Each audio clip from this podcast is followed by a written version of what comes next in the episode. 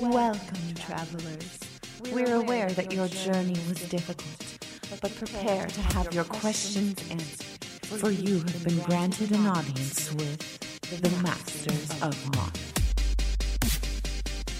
And welcome back to the Masters of Modern podcast. I'm your host, Ben Bateman. Alex Kessler is out of the country again, and we have an awesome guest host today. We are joined actually in person, in studio, by Mr. Corey Burkhart. What's up, man? What's up, everybody? How goes? It's good seeing you, Ben. Oh yeah, good to see you, dude. This is uh, this is exciting. We have a lot of things to talk about. Um, this is kind of crazy right now because we're we're talking on the heels of a major major emergency ban announcement, and uh, unfortunately, Kessler and I are trying to unify our opinions on that. So, um, just as a quick heads up, we will be talking about the ban announcements today, but we are also going to be talking about the uh, the introduction of the new uh, Saheeli Rai Felidar Guardian combo in Modern, um, which is a potential three into four I win combo. Uh, people are calling it Splinter Twin 2.0. So that's a thing that's on the menu today. Uh, guys, if you want to follow along with the conversation, we are on Twitter. You can follow us at the MMCast. I'm personally at Ben Bateman Media. Corey, you have a Twitter you uh, upkeep Corey underscore Burkhart. at Corey underscore Burkhart. That's B U R K H A R T, right? You got it. Cool. So, uh, other than that, guys, please, uh, you know, find us on Facebook. We have uh, the episodes are now available on collected.company. That's not collected.company.com. It's actually just collected.company, which we were proud of. We thought that was pretty cool.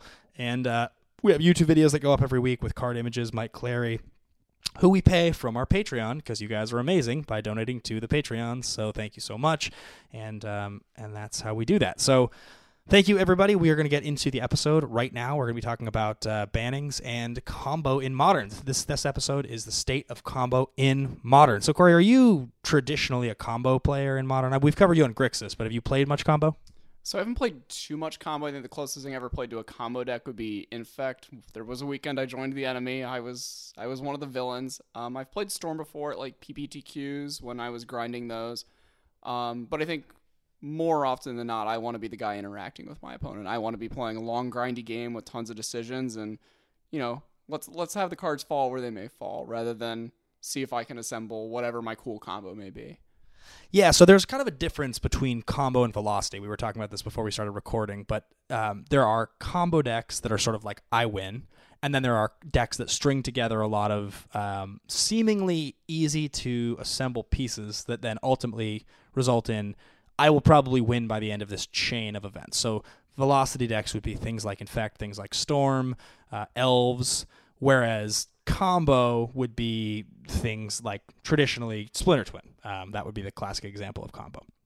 So, a couple of things happened. Um, we had two cards banned, I guess emergency banned a week early out of modern. Yeah, I mean, it's barely emergency. And then we had three cards in standard banned. That was more of an actual emergency banning. So, five cards banned all at once between two competitive formats, I think is the most we've had since like It's certainly the most since I started playing Magic in 2009. I started with Zendikar, and uh, the closest thing I can recall to this is when Stoneforge Mystic and Jace were banned in Standard. So, I mean, we're talking something almost unprecedented at this point. I mean, this is kind of crazy. I mean, this is new territory for a lot of people.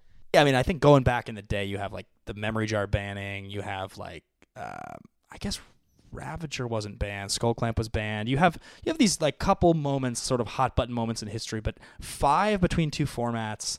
Um, also, most notably, this is the first time we've actually had a card in Modern that was unbanned and then rebanned in Golgari Grave Troll because of the prominence of Dredge. Now, um, as I said, guys, we're really just going to cover the bannings for a brief moment. I promise you next week, Kessler and I will do a real full breakdown of our opinions on this. But obviously, as we have one of the 2010, something like that, best players in the world right now with us, he's trying to downplay it off camera, um, uh, off mic. But uh, I think it's important to have that opinion while we can be lucky enough to have his. So, first and foremost, let me ask you about Grave Troll. So, give me your reaction when it was first unbanned, your experience playing against it or with it, and your experience now. Just take me through those three.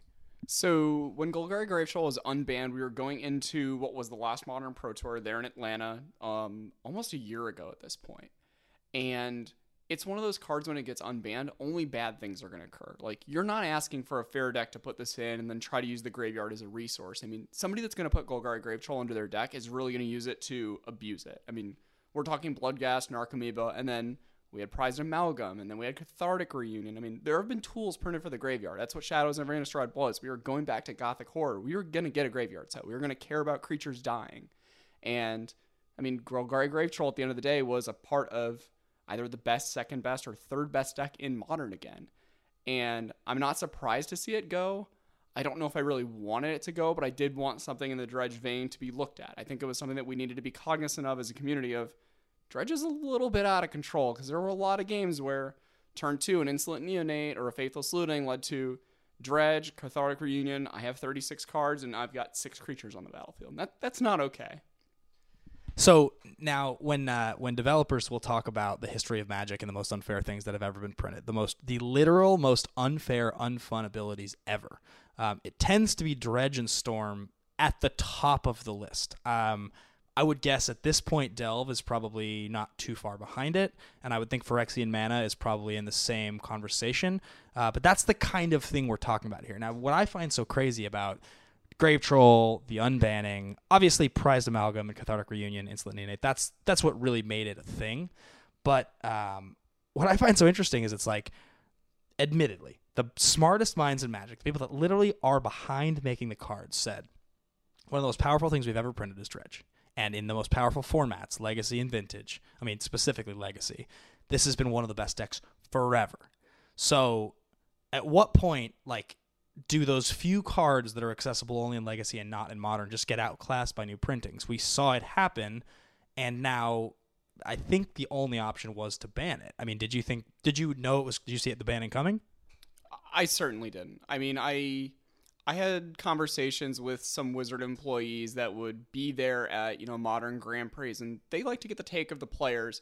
And I was sitting there in the feature match area the entire time at Dallas, and there was one employee in particular that was there watching the format, was a developer at Wizards, and certainly, you know, took a bunch of notes throughout the weekend. And I don't think that they thought Dredge needed to go. I think it was on their radar of, okay, the, the people believe this is a good deck, and it is not a healthy thing to be the best deck. If Dredge is the best deck, people aren't going to be happy. Magic is not going to be the most fun thing in the world.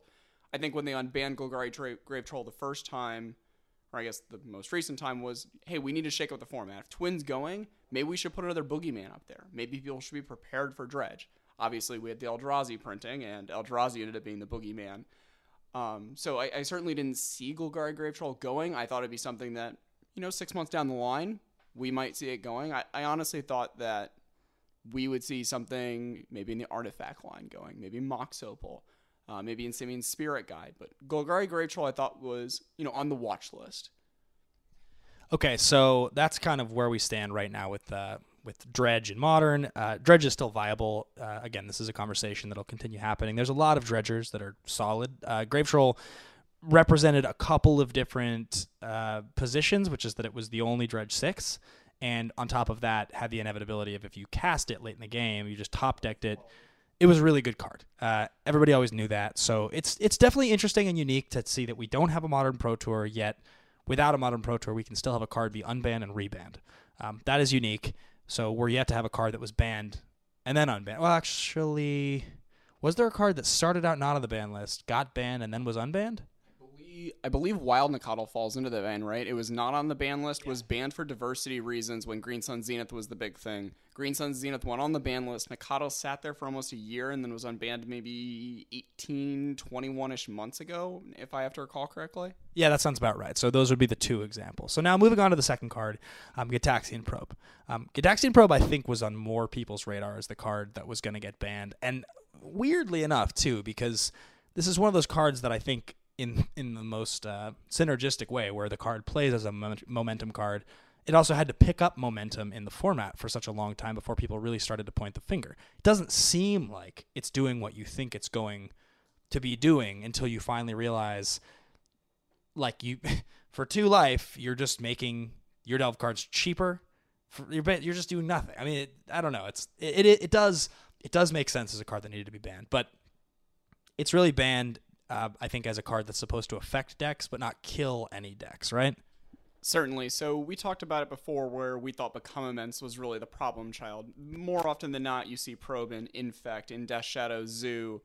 Um, there are some other decks that will usually play at Storm. We had already taken a hatchet at Storm and cut it down limb by limb. But moreover, what Gitaxian Probe was fueling was these creature combo strategies. Uh, your Infect decks, your Death Shadow aggro decks, uh, the Kiln Fiend decks. These were the decks that this is this sort of neutering is really aimed at. These turn three combo strategies that were taking a peek, using the full information in your hand, figuring out, okay, what do I need to do to just kill you on the next turn? These decks would certainly fire off their Gitaxian probes on turn one, but even when they drew them on turn four, it was still fueling Become Immense. And that was the card that we had talked about, you know, a couple months ago. What will we ban in Modern? And I think this is actually a much more intelligent ban by taking the sort of Axic Gitaxian probe. We're fighting all the unfair nature of taking out the, you know, hidden information game of Magic we're leaving the powerful thing that can still kill you on turn two, turn three. But now people are going to have to gamble and go for it much more often. And I'm happy to see Gitaxian Probe go. It was not a great card when I was considering putting it in control decks. I mean, anybody who's ever played with Gitaxian Probe has had the moment where they're just like, would it be smarter for me to just play one less land, replace a few cards, and play four Gitaxian Probes? Like, would that be smarter? Because why not? Like, the chances of drawing more than one of these in a game are you know, reasonable. Drawing three is low, and so it's going to cost me a little bit of life. Unless I'm an aggressive deck that's going to lose a lot of life, why not? Like it's just free information and a free card. And I think, as you mentioned, the uninteractive nature of the gameplay when like probe is legal is is really uh, pretty cancerous to a format. Um, I do think there's a reason Wizards continues to print these kind of aggressive, pushing, fun cards like this because people like cards like this. People are really excited when they get to do something that feels unfair. That's why you see Treasure Cruise. That's why cards like this get printed. Um, but modern, unfortunately, because it is non rotating, you're going to just have this velocity thing where enough things get printed, redundancy happens. You know, you get a thing in the ice printed, you get probe that comes along, become immense gets printed. Like, and the synergy just happens, and all of a sudden you have to answer it. And uh, yeah, I mean, I, I think I agree with you. I think Become Immense. I don't think Become Immense would have done anything other than probably kill Death Shadow. I mean, do you think Death Shadow's dead? think Death Shadow is going to lose a lot of its luster. I don't know if it's going completely out the door, but I think a lot of the people that are currently playing Death Shadow are either going to agree that Infect is now just a better version of Death Shadow, or we'll see them switch to maybe even other aggressive strategies. I think we'll see an uptick of Burn again, even though Burn loses some, you know, good matchups where Death Shadow was a solid matchup, Infect was a very good matchup. I, I think that Burn now losing, you know, the Dredge matchup, I, I think it's going to pick up a lot of popularity again, and I think we could see, you know, fields that are 8% Burn again at Grand Prix, and I think that's really sweet honest to God, pro player standpoint, did you always think Infect was better than Death Shadow Zoo anyway? I personally did. I thought Infect was better than Death Shadow Zoo. I have teammates that would disagree, and I have not played enough with both decks, and I'm not an expert with either of the decks to say that you know one is objectively better than the other against the field. But truth be told, I've seen more players win tournaments with Infect than I have with Death Shadow, and I think Infect has stood the test of time. That Infect is a fantastic deck. Death Shadow is a good deck. I don't know if it's you know top tier, proven over the course of years and you know millions of matches that it is the deck that Infect is. Fair enough. Uh, before we continue to move into a little bit of news and then the combo portion of this, three cards were banned out of Standard. Now, I peripherally pay attention to Standard, though I don't play it. You play a good amount of Standard. Um, and those three cards were Emrakul the Promised End, uh, Reflector Mage, and Smuggler's Copter. The reasons being behind each one that the inevitability of getting an Emrakul off of usually an Aetherworks Marvel was not something that they liked that players were just digging for. It was such a haymaker feeling that it wasn't. I think they felt at the Pro Tour that it was going to affect the deck composition too much. Smuggler's Copter put eight copies, uh, or sorry, put 32 copies into top eights, which is and in multiple strategies. It's just a really busted card. And Reflector Mage was, I think, promoting unfun games of Magic that felt very swingy, where even uh, creatures that had really strong enter the battlefield effects were still getting bounced effectively with Reflector Mages, and then those players were losing games. And if that's the case, it wasn't so much that the card was too powerful. I think the question was that or Spell Queller, which is the one that we want to ban. But blue white decks were just a little too much. So I, I, from what I understood, those were the reasonings behind those three cards. Give me your water cooler quick take. You know, just a few comments on each one. We're not really a uh, standard cast, but um, what are your quick thoughts on each card? So I think for Emrakul, it's you know good riddance. I played Aetherworks Marvel at the Pro Tour. I was you know one of the enemies of fun. I think at the end of the day that you know battle cruiser magic is fun when the battle cruisers are interactive, and Emrakul is not one of the most interactive. Protection from instants, thirteen thirteen flying trample. They take your turn. You have to sit there miserably and move all of your cards for them as your opponent tries to figure out you know over the course of multiple minutes what's the worst possible play they can make. I I I can't believe that card was I, I, thought it was terrible when it was printed. I honestly did. I thought it was bad. I'll admit it. I'm an idiot. I thought the card was horrible. I didn't understand how powerful a Mindslaver was. Guess what? When you staple a 1313 to a Mindslaver, it's really great. This just in. so, you know, good riddance. Emrakul's gone. Hopefully, the, you know, the Gear Hulks are now the shining all stars they're meant to be. You know, Angel of Invention takes over as, like, you know, the cool, flashy top end and standard. That's what I hope comes of that. I think Smuggler's Copter is too efficient. I don't think that you could realistically play a deck that was looking to play to the board, play honest creatures, and could compete with the power level of Smuggler's Copter. Sure, they're printing Heart of Kiran here that we'll get, you know, next week, this weekend at the pre-release in just mere hours and days. I don't know if that could stand up to the power level of Smuggler's Copter to the sheer efficiency that that card is. And I mean, like you said, they're putting up 32 copies into top eights of Star City games opened. I mean, we were worried on whether or not that card would still just dominate the Pro Tour. And the card's very powerful. It stood the test of time. And sure, it was only really in a few decks at the very end, but that was because the rest of the decks all played Emrakul. So I think it's another card that, like Emrakul, I'm glad to see it go. Reflector Mage, I think, is actually more of a future sight ban. Like, we're looking forward. Wizards did not play the Future Future League with Reflector Mage. Um, they honestly were playing on an 18th month, uh, you know, rotation at the time, and now they re-extended it 24 months. I don't think they knew what the landscape was going to look like with Reflector Mage. And in the current world, people were casting Reflector Mages to bounce their opponent's Emrakuls. That was literally the world we lived in, where they're like, "Yeah, you can time walk me one more time. Go ahead and take another Mindslaver turn." And that was powerful enough. You could play a 2-3, let your opponent Mindslaver you again, and it was good enough. We've got Felidar Guardian. We've got Saheeli Rai. I don't really want to have my board Reflector Mage turn after turn after turn for another six more months. I thought it was too much when Collected Company was around, and I certainly didn't want to find out if it's going to be too much with Felidar Guardian, Saheeli Rai's, the sort of Jeskai combo deck. Let's not talk. Let's not forget about the fact that, in fact, Felidar Guardian with Reflector Mage is busted. I mean, that's really good. That's like totally unfair and not fun at all. And you talk about if you already have a fourth turn combo that's going to exist in standard, say again. Think about it with Panharmonicon too. That was already a deck that existed, the blue white Panharmonicon sort of Eldrazi deck with Thought-Knot Seer. Slots right in Felidar Guardian. Flicker both my Reflector Mages. They both trigger twice. I now have four Reflector Mages triggers. Bounce your entire team. You can't play any of those creatures next turn. I mean, who wants to play against that? I mean, that that's modern power level we're talking about right there. Unsummon your entire team. You can't cast any of them next turn. So that being said, I think that's kind of where we stand with standard at the moment. Um, we won't go too much further into that.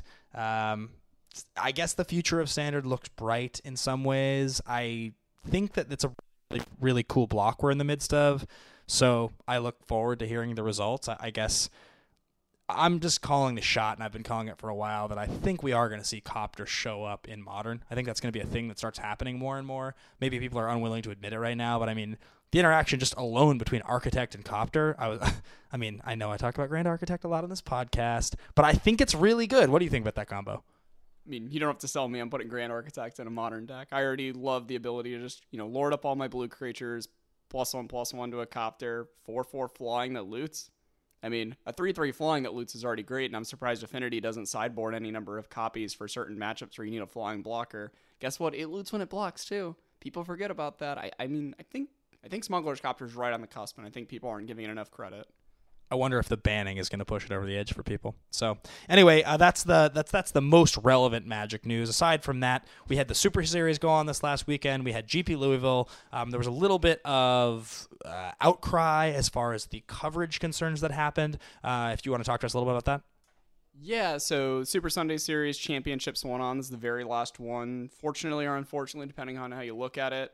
Uh, there was great coverage of that event. There was a bit of modern play there. I mean, we saw some play from um, Merfolk, from Malira combo. Burn made an uptick again. I mean, the, the players really tried to metagame each other, and I thought it was really fun to watch and realize, hey, there's not just, you know, five decks or whatever in Modern. There's 30, 50, 70, hundreds of decks that you can play that are all, you know, reasonably viable to a different degree, and I think the Sunday series helped show that off. But at the end of the day, people were a little unhappy they didn't get to watch Reed Duke hoist another trophy in Legacy. Um, Wizards, you know, cut back on certain events, and people outcried last year when they didn't watch the Sunday series. And well, this year there happened to be a Grand Prix in the same weekend of the Sunday series, and we didn't get to watch Reed Duke. You know, the people's choice for greatest pro player. You know, honest, great human being, Reed Duke, win another Grand Prix. What makes Reed Duke so good? I mean, I I've watched a lot of Reed Duke Magic. I've never gotten to play against Reed myself, but he's incredibly meticulous from what I've seen. He's very calculated. He seems to think turns and turns ahead. In your opinion, I'm assuming you've played with and against. What makes Reed so good? He understands the game on a really deep level. I think very similarly because he works with Owen Turtenwald and Huey Jensen. Um, I mean, the three of those guys are just the best of friends. They think about the game nonstop. He knows all of the cards in your hand before you've even picked them up. He knows what you're thinking turns and turns ahead based on the plays you made on turn one, how you tapped your mana on turn three. Reed is one of those players that notices everything and doesn't give up an inch. If he drew the best possible card in his deck, he's still stone faced. If he's got four lands in his hand and he's seven lands in play on no other cards, and you attack him for lethal damage, you have no idea if your entire team's about to die. Reed doesn't give an inch. He's a fantastic player, great human being, as I said before, and you know I, I love getting in the octagon with him and fighting it out every single time. Who's the best player in the world right now, not named Corey Burkhart? Owen Turtenwald. I think Owen Turtenwald is still the number one. I think that we need to get Reed into that conversation again. I, I think there's a pretty clear delineation though between probably about the top two, three, maybe four players, and then about the next 10 to 20. And I think I'm still another tier below that personally. So there's so much variance in Magic, um, but you still see a lot of the top names show up consistently over and over again. And some of that's like you get your buys and you get, but I mean, really, it is just the the amount of play that gets put in. Um, on the whole, just quickly before we move into combo and modern, what do you think makes a guy like Owen, a guy like Reed, Huey, even yourself? What makes like the, what's the difference? What is it? Something mental? Is there a pattern that you see in the players that you hang out with and play against? I think a lot of it's preparation. I think a lot of players overlook how much work that Owen Reed put into Magic. Sure, you can be testing with your local buddies once or twice a week. Sure, you may be playing against the you know the greatest players at your local store and you're fighting with you know top 10 players in your region but at the end of the day these guys are fighting the other you know best five, ten players in the world and they're doing it six eight ten hours a day and that's not even when they're preparing for pro tours. I mean when they're preparing for pro tours it's 18 hour days and when they go out and get food or they're making food they're still talking about ducks. They're still talking about draft picks. I mean these guys live and breathe magic the gathering. They're they're fearless. They never they never give an edge. So in a lot of careers, anything you invest that much time and preparation into, let's say it's you know the simplest example is like if you're an NBA player and you are great and you play against the other best players and you win championships, whatever. You can be a coach, you can be an analyst, like. Uh, there are you could probably coach other sports because the level of preparation and that kind of work ethic is something that translates. As a Magic pro, somebody who puts in that kind of work, what other skill sets do you think you're developing and you see other players develop that would maybe translate to other jobs later in life? I mean, not to say that like people won't be magic pros forever because I'm sure some guys will, but like as a host, I constantly sort of am thinking like this experience, these relationships, this kind of people skill or being on camera, there's a lot of jobs that, you know, if I ever decided that I was done hosting, I could end up as a sales rep, as a brand ambassador or something. I mean, there's tons of stuff. I, I, sort of wonder with that, with game theory, with magic stuff. Do you see like a pathway, anything like that, other than just game design? Sure. So, I mean, game design is sort of the one that people use as the cop out answer. I mean, I personally think that project management is a good one. Um, I mean, we're not talking just project management in the game design industry, but you know, managing people in general. When you have to deal with a bunch of different personalities, and Magic players are pretty strong-minded, very opinionated group of people when you can get them to collectively come together, make decisions, focus on one simple goal and get it done, to show that ability of organization, that ability of uh, passion, that drive. You really sort of show those skills off, and at the end of the day, I mean that that is what a project manager is supposed to do: is bring all these people together, these different ideas, and focus on okay, how do we hit the deadlines that we need to hit? And I mean, at the end of the day, our deadline is approachable. We have to show up with whatever we think is the best possible product. Interesting. All right, guys, we are going to move into the heart of the episode, or at least the second half of the episode, and that is discussing the face of combo in modern. So, for the longest time, combo in modern was represented by one deck, and that was Splinter Twin. Now, Splinter Twin took a lot of different faces. We had Original Twin, which was some number of copies of Kiki. We had the evolution of that, which which cut. Say that one more time there was a version that was also playing uh, Birthing Pod for a while, where you'd play like a single copy right. of Deceiver Exarch with Kiki Jiki. There were also sometimes just four Splinter Twins thrown into that deck randomly. Right. So uh, I remember like talking to Andrew Brown and that group of guys when they were testing back when it was legal, and they would be like, "Oh, you know, you have your your you have your like Izzet deck or your Grixis deck, and then there's these eight Pokemon cards you throw in that you know if you just draw them, you just win." Um, that's like what they always used to say, and and uh, but that deck, just that combination of, of, one of those creatures, whether it was Pestermite or Deceiver Exarch with Splinter Twin, sometimes Kiki Jiki, would be thrown into all kinds of shells. And I remember you had Temur Twin that showed up before Temur was even a thing. It was just, it was just uh, Rug Twin, I guess is what they called it. Over deck essentially is how it started out, and then people were like, "Oh, we can just put the Splinter Twin cards in this deck." Yeah, right. So instead of having to grind them out with three two flyings for one that sometimes don't flip, why don't we just put a one four in an enchantment deck that eh, when I draw them together, you're dead. So Jeskai twin thing, you know, you had Kiki Angel, whatever. So that's kind of what combo was in modern for the longest time. I mean, if you were ever going to be like, I want to play something unfair that interacts a little bit, you just played Splinter Twin. Now, when that was banned, you had a few different things happen, but uh, the most relevant thing going on right now on the subject of combo is that they are about to introduce the card Felidar Guardian. Now, Felidar Guardian, for those that are uh, not aware, is a four drop. It's one white and three colorless, I believe, for a one four. One four, yep. One four. St- it's standard Splinter Twin card. Uh, great for modern. And when it enters the battlefield, you get to flicker a, cr- a card, just a permanent. Just a permanent. So I mean, we're talking even lands. Right, right, right. Because if you yeah, if you have six, you can play it, flicker a land, then play yeah, on six mana, you can play it, flicker a land, and then play Saheeli, and you just go off on six. So uh, that obviously combos with Saheeli Rai, which is the blue red colorless planeswalker that comes down on three loyalty, who I've said forever has the unique ability that is incredibly overlooked and powerful, which is minus two. You get to make a copy of something that then becomes an artifact in addition to this other type, and basically it's, it's simple. You make a copy of the Felidar, which then flickers to Sahili, It comes back with three loyalty, and you just go infinite, and you have Splinter Twin. So also happens to have haste. Does it sound familiar to any other maybe five mana legendary goblin we've been playing with for years?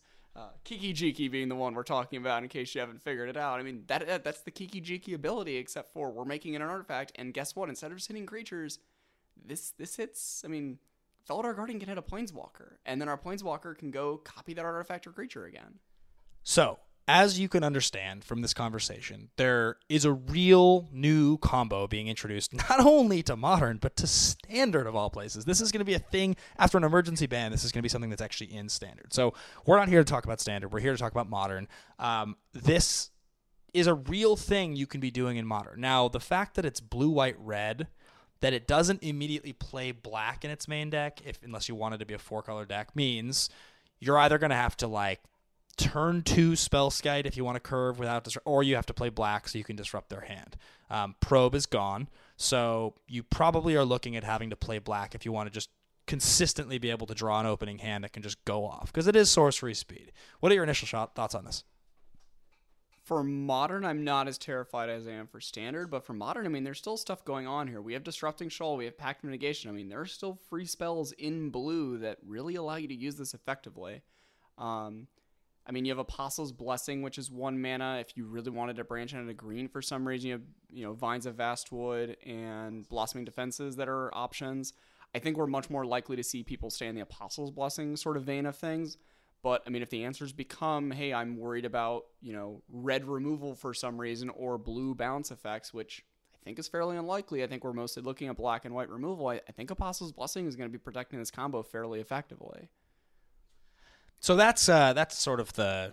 I mean, I don't want to call it the big bad in modern. I think people are freaking out in the same way they're freaking out in standard. But it comes to mind what what are the best things you can be doing right now in modern, and what are the fringe things you could be doing in modern that are sort of two card or two piece I win combos. Um, we have a couple listed here, so we'll start with Kiki Jiki and the remaining cards. Uh, now, Kiki Jiki works with Felidar Guardian. Yep. Kiki Jiki works with Deceiver Exarch. It does. Kiki Jiki works with Pestermite. Zealous Conscript. Zealous Conscripts, Restoration Angel. Restoration Angel, Village Bellringer. Correct. I think that's all of them, right? Uh, it's all of them that I can name on the top of my head. I'm certain there are other ones that maybe cost more mana that we're not thinking about, but I mean, these are the effective ones that your opponent untaps with four lands, and you're just praying that they don't have triple red and five lands in play, and you're just, please don't kill me, please don't kill me, please don't kill me. So I think for the from the point of view of like just versatility, that's one of the first places people go as far uh, but you don't really see it show up in the same way I guess people thought maybe you would when they banned Twin. People thought maybe they would just sculpt their decks to play Kiki. There's something about the triple red and a five mana creature that just makes it a little bit less, I don't know, desirable to play. So I think with the banning of Splinter Twin, you saw the format speed up a fair amount. Decks were willing to get a bit more glass cannony. There was less control decks running around. There was less of this counter magic of I'm going to trade mana for your mana. And because of that, we saw the format move to a bunch more Infect, a bunch more Death Shadow Zoo, a bunch more Kiln Fiend aggro, where people are willing to, you know, put all their chips in the middle of the table and let them fall where they may. And because people were unwilling to say, okay, I'm going to wait one more turn to kill you with Kiki Jiki, and the matchups where, you know, you really needed to kill people on turn four. I mean, we're, we're talking somewhat your Tron decks, your Scapeshift decks. Um, that's why we really haven't seen much of the Kiki Jiki plus the untapping flickering creatures. Maybe that'll change here with Saheeli and Felidar Guardian. I mean, we're, we're looking at turn four again being a pretty realistic kill combo. So let me ask then, just going back to Saheeli and Felidar Guardian for a second. I mean, the ability to interact on turns one through three with an instant speed piece of remand, a lightning bolt, something end of turn, whatever you were going to do. Obviously, that's very powerful, and that's different than what you're doing here with Saheeli, having to tap out on turn three and then tap out again on turn four. But the reality is, you still have turn one and two you can interact with. You can still play remand on turn two. Um, I guess the fact that you don't just pass with open mana on turn three is different. But really, how different is it? Because I, for me, I always would say, like when we did our top five, our top ten red cards in modern, I would always be like, Splinter Twin's not a top ten red card. It's a card that is part of a combo, but it's a bad card. It's a four mana sorcery speed aura. That's a horrible card. Any good player knows that you don't play a four mana aura in a competitive format unless it wins the game instantly. So I would always say it's like that's a bad card. It just happens to interact favorably with cards that exist, so you can win. I would say that Se- that Saheeli and Felidar Guardian are far superior cards to Splinter Twin, just in a vacuum, right?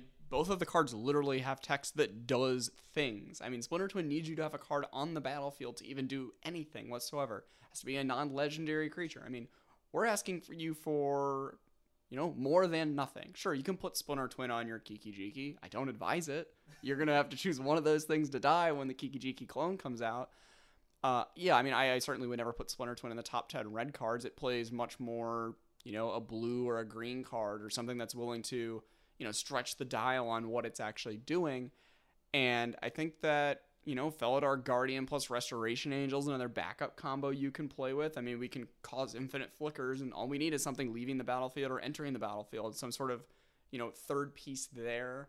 Um, maybe we're looking at a Soul Warden to gain infinite life. I mean, that's a that's a card that's in white. We can get that effect somewhere. We can put Altar of Brood in our deck. I believe that's is that when a card goes to the graveyard though. Uh, no, Altar of Brood is when a card, a permanent, enters the battlefield under your control. It mills one of their cards. There we go. We can deck our opponent on turn four, or I guess it would have to be turn five unless we had some sort of piece of fast mana. As both the Guardian and the Restoration Angel cost four, but I mean, there are multiple combos you can fit into the same deck. These sort of things that people are talking about for standard. I mean, there's many, many, many more possibilities in modern.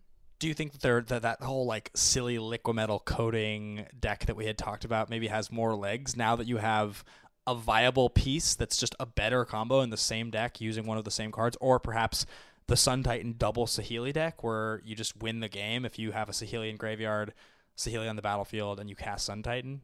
I still think it's too much if you're going to be trying to do three or four combos. I think you can try to fit two in there as long as the cards for the secondary combo are still powerful. So this Restoration Angel thing that we're talking about is a powerful card. Like Restoration Angel is not embarrassing to put in your deck. I mean that card kills people. I've died plenty of times to a Restoration Angel attacking me five or six times, and it feels miserable, but it certainly happens. Where three power flyer that saves one of their permanents from removal teams up with another creature, and you just die sure, if we're going to put Altar of Brood or Soul Warden or something of that nature as our backup combo, I think we're going to start losing some of the, the power there. But I think something in the Liquimetal Coating, the Sun Titan vein, I don't know if we're looking at something tier one, but we're certainly, you know, we're we're stretching the sort of paradigm here to try to find what is the most broken thing we can do. Because Saheeli Rai, at the end of the day, as we've been saying for four months now, that minus two ability is exceptionally powerful. That's really dangerous to print. There's something broken there. I've been saying that forever, and I still am sort of shocked that it's taken as long as it has for people to actually get on board with that. I just, I don't know, I'm shocking. So, uh, moving down the list though, Kiki plus card is one. Scapeshift plus seven lands. I mean, Scapeshift plus seven lands is a one card combo. You're gonna play, you're gonna play a land every turn in that deck, and you're gonna accelerate probably twice. So realistically, Scapeshift plus seven lands is probably a turn five thing more than it's a turn seven thing. Turn five in your mediocre draws. I mean, these decks are playing Search for Tomorrow, Sakura-Tribe Elder, or Exploration, Farseek. If you want to go off on turn four, this deck can do it. You can realistically have six lands in play when you untap on turn four, and you mean uh, explore? You said exploration, right? Yes, I meant explore. I'm sorry. Exploration would be real nice and modern. Yeah. Holy moly! Yeah, let's not put that one legal. Let's let's keep that in legacy where people are life from the living back a ton of lands. Yeah. So yeah, pardon me on that, guys. Uh, but yeah, I mean, realistically, you do need eight lands, but people deal enough damage to themselves that Valakut and Six Mountains is going to get the job done. And Scapeshift is really, you know, your one card combo. It's just much more of a setup cost than what we're talking here with, you know, Saheeli and Felidar Guardian or Kiki and whichever one of your untap or flicker effects you want to use that week. We've said for a while now one of the most powerful things about Scapeshift. Uh, I mean, we've said, and everyone who's ever played it has said, the fact that you don't have to sack the lands is part of the spell. It's part of the resolution. Is probably its most powerful effect. Um, we've also talked about the possibility of using Scapeshift in like a Tron deck if that's interesting. But uh, more more than that, I mean, Scapeshift is just one of the single most powerful combo things you can be doing in Modern. So Continuing to move down the list, uh, we have Ad Nauseam plus either Angel's Grace or Phyrexian Unlife. I'm sort of trying to get a read, by the way, as we go through these. Are they better or worse than what we think Saheeli Rai, Felidar Guardian are going to be? I mean, that's the real question. Is like, is the it, because Scapeshift's a tier 1.5 deck right now. I would say it's really powerful. It's not tier two. It I don't think it's tier one. It's a little slow against all of the like death, all of the death shadow and things that are running around though. Those things are slower now. Um, I would say Ad Nauseam is probably tier two. I think it's a step below, and I think some of the other decks we're going to reference here are also low. Um, I'm just trying to figure out: is it possible if the Saheeli Felidar Guardian deck is going to surprise people and be a tier one or tier 1.5 deck right out the gate? So, how good is Ad Nauseam Angel's Grace compared compared to it? How good is Kiki or Scapeshift? So, I think the Scapeshift game plan is so solid, more so because of all the cards you put in Scapeshift. Sure, they're embarrassing when all you do are draw lands and those ramp cards, but at the end of the day, the the one card you need from Scapeshift, you get about 15 to 20 looks at over the course of the game through you know, you know, removing lands from your deck, putting them onto the battlefield, your draw steps, your opening hand um, sometimes the deck will play Remand and Cryptic Command to draw extra cards. That deck can see a bunch more cards. I think that's probably the highest one we're going to see up on this list. But when you get further down, like we're starting to talk here about Ad Nauseam, I don't know if the Saheeli Felidar combo is behind that or not. I mean, sure, we're talking about playing a three loyalty Planeswalker that ticks up to four on turn three. Tell me how many decks in the format are running around where they're going to kill a you know, four loyalty planeswalker on turn three. Lightning Bolt's not killing that. Sure, you can't combo on the very next turn, except for when you Felidar Guardian your Saheeli and then just go off anyways. You guys laugh when I mention Spellskite. How good is Spellskite on turn two into turn three Saheeli when they now have to answer the fact that you can redirect the removal and can't attack because you have a zero for? That's pretty good. I mean, I, I don't know that that seems that crazy to me. You remember when Wild Nacatl was banned? We thought three power for one mana was too scary. It's not getting through a Spellskite. I mean, Spellskite's been the real deal for creature combo decks. It was seen play back when Twin was the real deal, and I mean, it certainly wants to sit alongside a Planeswalker and block for it. It certainly wants to, you know, hang out with a Felidar Guardian and protect its little goaty cat friend or whatever creature type our Felidar Guardian is. I hope it's a cat. Um, yeah, I mean, Spellskite stock just shot through the roof if this is a real thing, and it certainly looks like to me this is you know tier one, tier two, or tier one point five, tier two sort of strategy we're looking at here. Okay, so Ad Nauseam plus Angel's Grace or Phyrexian Unlife is. Uh, I feel like that pops up on the 1.5 radar here and there, but I think usually it lives pretty firmly on the tier two or below. I certainly play against it at Grand Prix. I've played against it from multiple pilots of you know varying range of skills. I play against it on Magic Online all the time. I think it's a deck that people don't give enough credit. I think if there was more control in the metagame, I think this deck would just be unreal levels of fantastic. But because things like Infect were running around as the most popular and probably as the best deck, this deck lost, you know, massive percentages of what it could hold of the field. But this is one of the best combo decks. It is exceptionally resilient, and people do not give it the credit it deserves. Let's continue moving down the list here. The next one we have written down is Hive Mind plus any pact. So this really was prominent during the time that Amulet and Summerbloom were together. This was like when you would see those degenerate turn zero or like half turn wins. Uh, that you know, this was what they were doing. They would they would power this out on turn one or two usually, and uh, resolve a pact with the Hive Mind in play off of the Summerbloom draw, and then play a pack, and you don't have the mana to pay for it, you lose the game. So without that deck being as prominent now that Azusa is the way you do it, and it's that's nowhere near as good. I don't. I mean, that's not even barely tier two. I feel like I never see people play it. We're, Matt Nass will try anything. Matt Nass will will throw that together, play it in a Mox. He'll. I think he may have played it as a Grand Prix too. That that kid's crazy, but I mean, this is a deck that's pretty far down the line now because it has to rely on Azusa rather than Summer Bloom. It's very easy with Summer Bloom to get to six mana on turn two, turn one, even through a Simian Spirit Guide sometimes. Um, but at the end of the day, I, I mean, I think this is fairly far down the list. It started playing creatures that allow you to put extra lands into play out in the battlefield um, for just a green, I believe they cost. But yeah, this is a deck that, sure, Hive Mind itself is an exceptionally powerful card. The packs are all you know, pretty terrifying. They're all free spells again at the end of the day. We talk about, you know, cost reduction mechanics being some of the most powerful things they've ever printed in Magic. But I, I think we're looking at something because you have to get six mana enchantment in play and still need another piece. I mean, we're not talking Scapeshift levels. So Hive Mind and Pact is still on the radar as something you can build to try to do. I, oh, you know what? Another one we didn't write down here, and I wonder if it's yeah, it's probably right between the two. I'll save it. We, we can mention it in just a second. But uh, let's move on to the next one that we have written down, and that is um, that is the Melira combo. And so this one is right on the fringe of being a an actual combo deck. This is Melira or Anafenza with uh, the combination of a sack outlet, usually Viscera Seer, and then either Kitchen Finks or Murderous Redcap. Redcap's the actual onboard win, whereas Finks is the gain infinite life. But the reason this has been so good for as long as it's been good is that it's usually part of a I can go wide with township or just generally good creatures in a rock shell and win the game. I don't actually need to draw this, and uh, I mean Anafenza is perfectly good. Um, so, so uh, I guess the question here is, do you think that do you think that the Melira combo in some way, shape, or form in, in, in, a version now that's playing Collected Company and probably like Chord of Calling is the best thing on this entire list?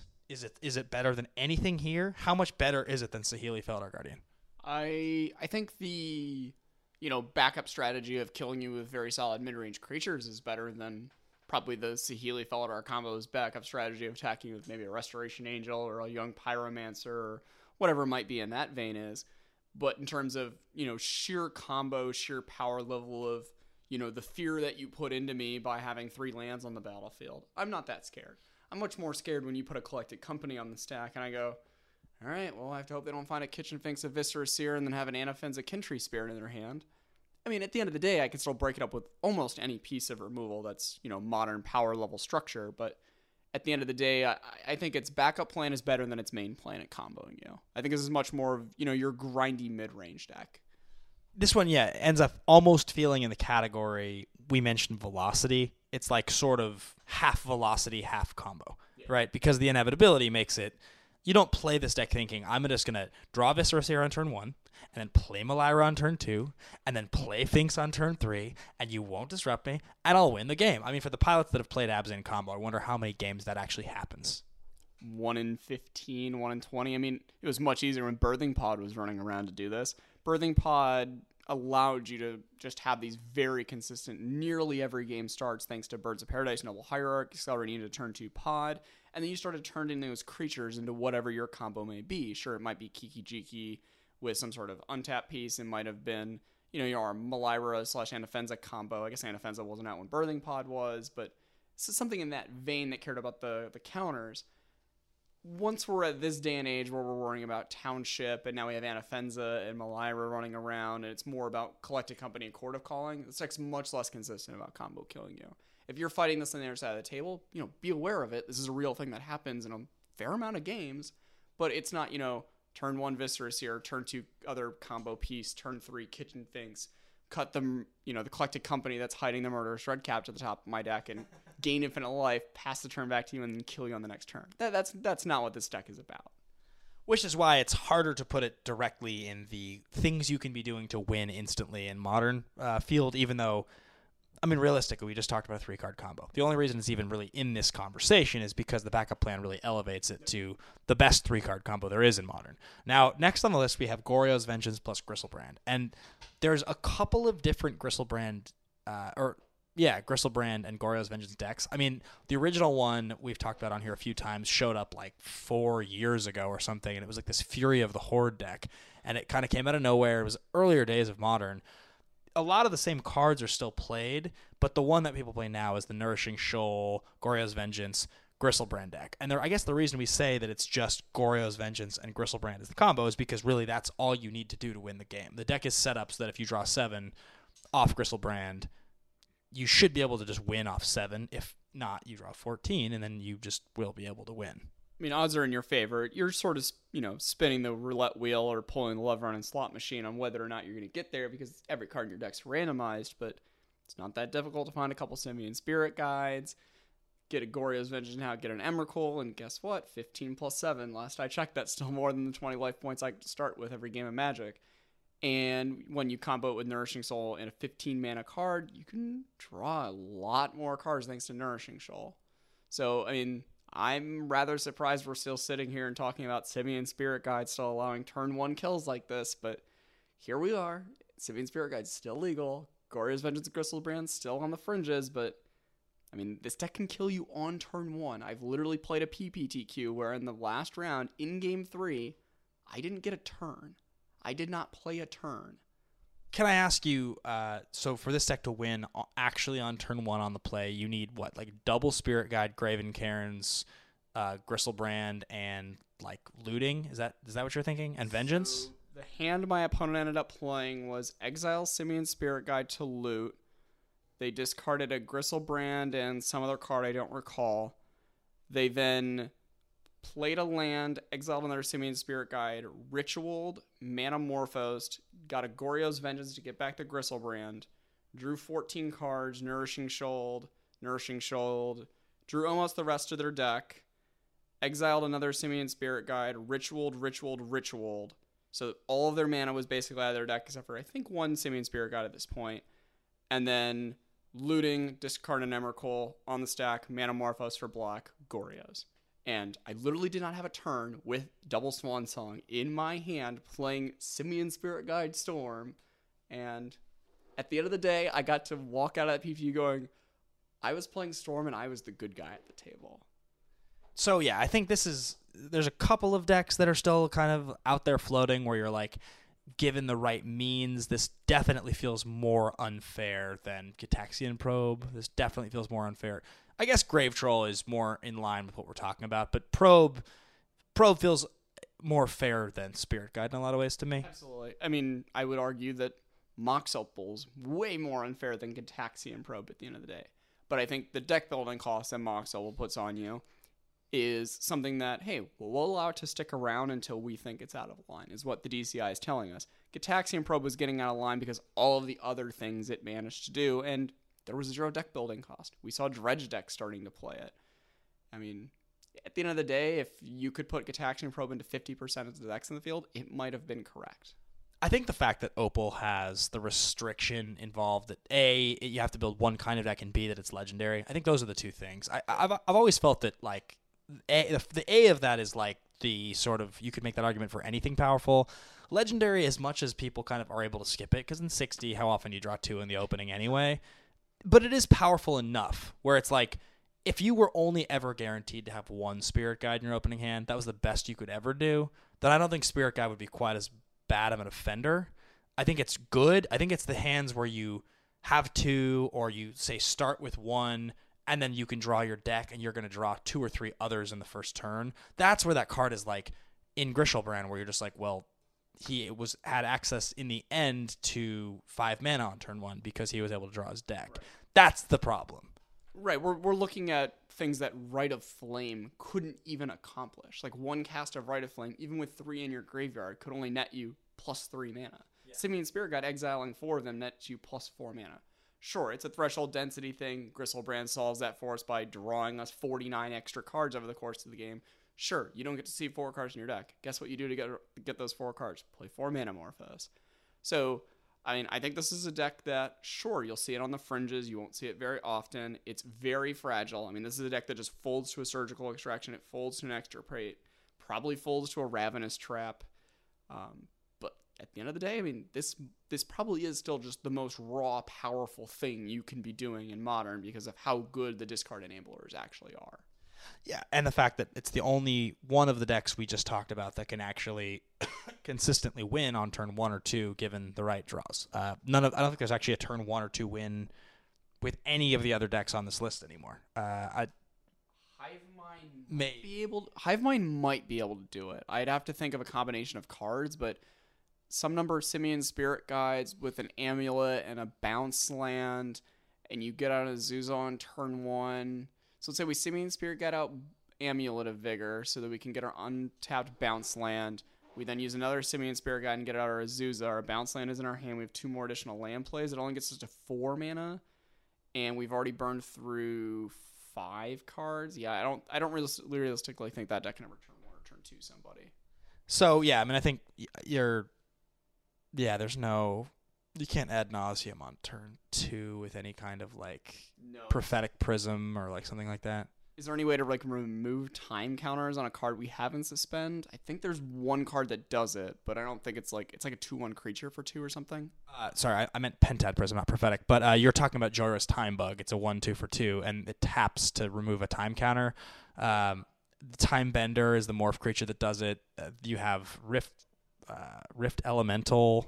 Like those are the cards that deal with suspend counters. But no, there's no way to cheat a uh, a Lotus Bloom into play unless you were reshaping like something like an egg style thing. So I think what we just talked about is that's that's pretty much it. So then if you go down to sort of the fringes, you have the pro you have Protean Hulk, which I mean Protean Hulk if you can go if you can go full you know, nutso with your mana early is an instant win.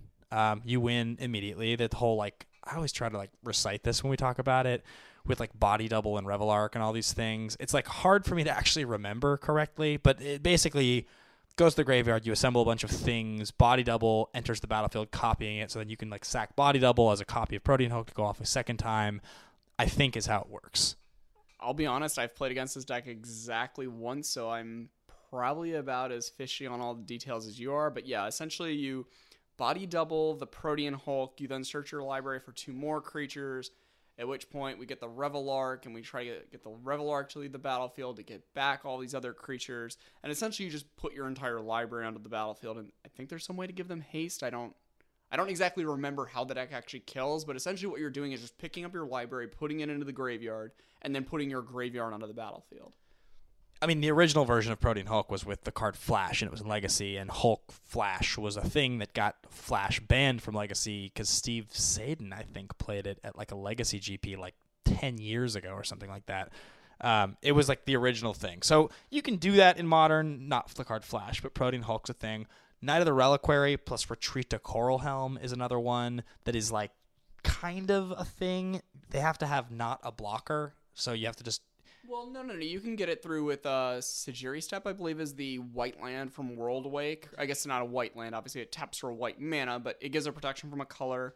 Uh, we can also use the extra triggers that we have of Retreat to Coral Helm to tap creatures, so you can just tap all of their blockers out of the way. Um, I think this falls similar into the vein of the Melira combo, where I think this deck might be overall more powerful than Melira right now. The combo only requires two pieces as opposed to three pieces, and the problem here is one of your pieces is just truly a bad card. Like Retreat to Coral is not a powerful magic card, similar to how we were talking about Splinter Twin earlier. Splinter Twin is not a powerful magic card unless you're doing something truly out of line with it, where we're making infinite creatures. This, we're untapping a card that allows us to tutor our library infinite times. it just plays really well with Knight of the Reliquary, which has long been a fringe tier one card in many decks. It's great. It's just three mana creatures in modern that don't do something when they enter the battlefield, just like Geist, are awesome, but they're just not quite good enough to be like the linchpin card unless they're doing something like a retreat to Coral Helm. The list of three mana creatures that I want to play in modern is exceptionally high, and a lot of them fall out pretty quickly because the format dictates if on your opponent's turn three, even their turn four, if you've put one of these awesomely powerful creatures onto the battlefield, they can just untap and kill you. Yeah. So you're putting a even a 10-10 Knight of the Reliquary in some absurd world onto the battlefield. Guess what? 10-10s don't work when you have zero life, or you have 10 infect, or you've been decked, or hit by a 13 power ink moth nexus, or whatever it may be. You sort of need some sort of impact when you cast it, and that's why you know some of these other things on the list are you know what we're talking about today are possibly more powerful because they have some sort of impact when they hit the battlefield the first time and they don't have summoning sickness or need this extra turn like a Geist of St. Traft or Knight of the Reliquary might need. Makes sense. Okay, so things that are left on this list. Um, I was trying to figure out like what are some of like the fringe cool things that people want to do and don't do. A couple things I wrote down, which you guys will laugh because these are things I talk about all the time. Mindcrank plus Duskmantle Guildmage is a thing where like Mindcrank's two mana an artifact. I believe it's whenever an opponent takes damage, place that many cards in their graveyard, and it's three. It's a two-two Guildmage for blue black, where for blue black colorless you can activate this ability that is uh, whenever an opponent has a card placed in their graveyard, they lose that much life. So the two abilities together go infinite. It's actually the same thing as Blood Chief Ascension with Mindcrank, which was actually in standard. This is difficult to actually accomplish, but it's a combo. Have you ever seen or played against this? No, the best part was you had to explain this one to me. I mean, hour before, like probably as I was walking in the door, you're like, "All right, so here are all these combos that I've assembled," and lo and behold, you had to explain what Mindcrank did to me. As I mean, that was a card that's been around since I started playing Magic, but I didn't put the two together instantaneously. Like if my opponent played one of these at a tournament, I would certainly be picking up and reading it. And God, I hope it's not a feature match where thousands of people get to watch me pick up and read and go. I wonder what the heck my opponent's doing. Probably not good for me if I don't know what this card does, though.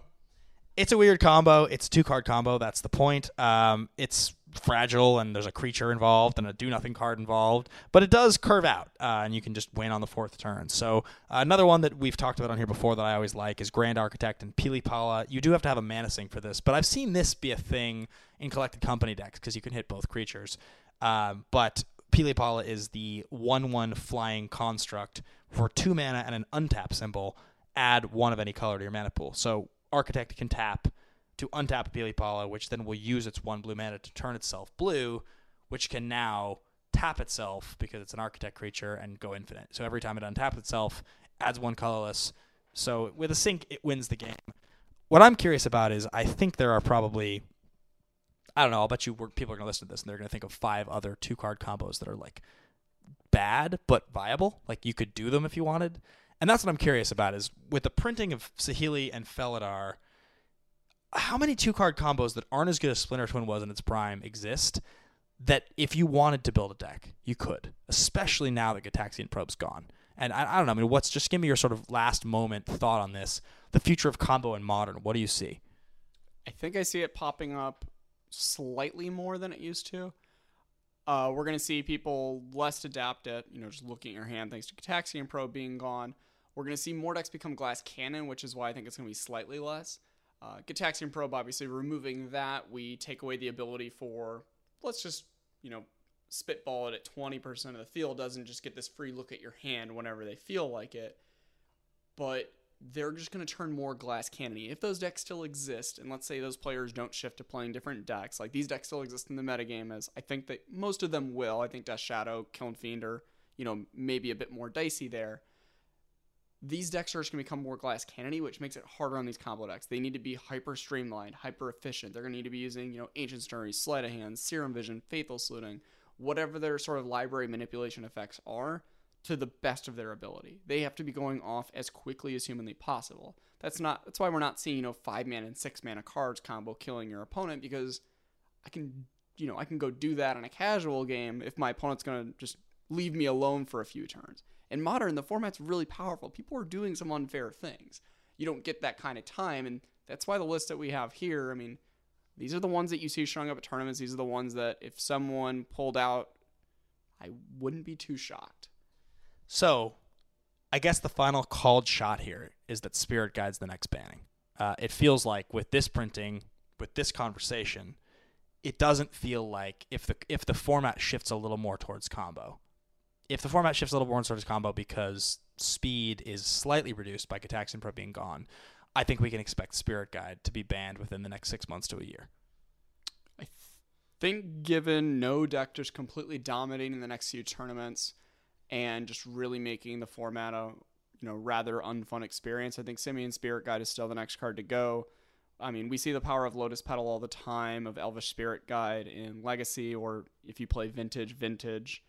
Um, I mean, th- this is a card that I personally believe is over the line. Sure, you can make the argument that something like Eldrazi Temple exists. Why can't Simian Spirit Guide? Simian Spirit Guide can go in any deck. You just need to be willing to spend a card to do it. The decks that are looking to spend a card to do it, I mean, we're looking at Ad Nauseam, we're looking at Griselbrand, they're just going to draw their entire deck anyways. We're looking at Restore Balance, we're looking at Living End. These these decks don't want cards in their hand. Hmm. They just want all of their cards in the graveyard or the exile zone or whatever zone it may be, and they're willing to trade any number of cards to get whatever their end game is. Maybe we don't have the tools to create that end game just yet, maybe we just need one more super busted, awesome, powerful card to make Simian Spirit Guide, you know, the menace that it really is. But I think Simian Spirit Guide is the next card to go given the state of things. Interesting.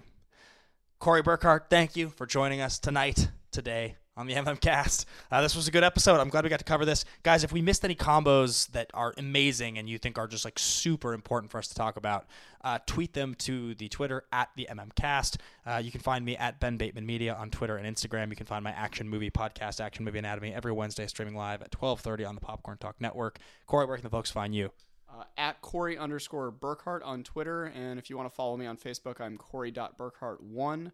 Um, like Ben said, feel free to tag us in as many different combos you can think of that we missed. I'm going to assume that we missed 10, 20, 30 maybe. I mean, there's a bunch of combos in Modern. And of course, guys, go to collected.company if you want to find this podcast. And of course, the Command Zone, our sister podcast, who do awesome Commander content. They also have a YouTube channel, the Command Zone. Uh, they do great content. Kessler was just recently one of their videos. Um, they're the OGs, so uh, check their stuff out as well. Thanks for listening, and we will see you and talk to you guys next week about the, our full report on the bannings. Kessler and I will look at the whole format, the state of the format going forward. So, uh, all right, guys, have a good one. We'll talk to you soon. Thank you for your attention. See you later, alligator.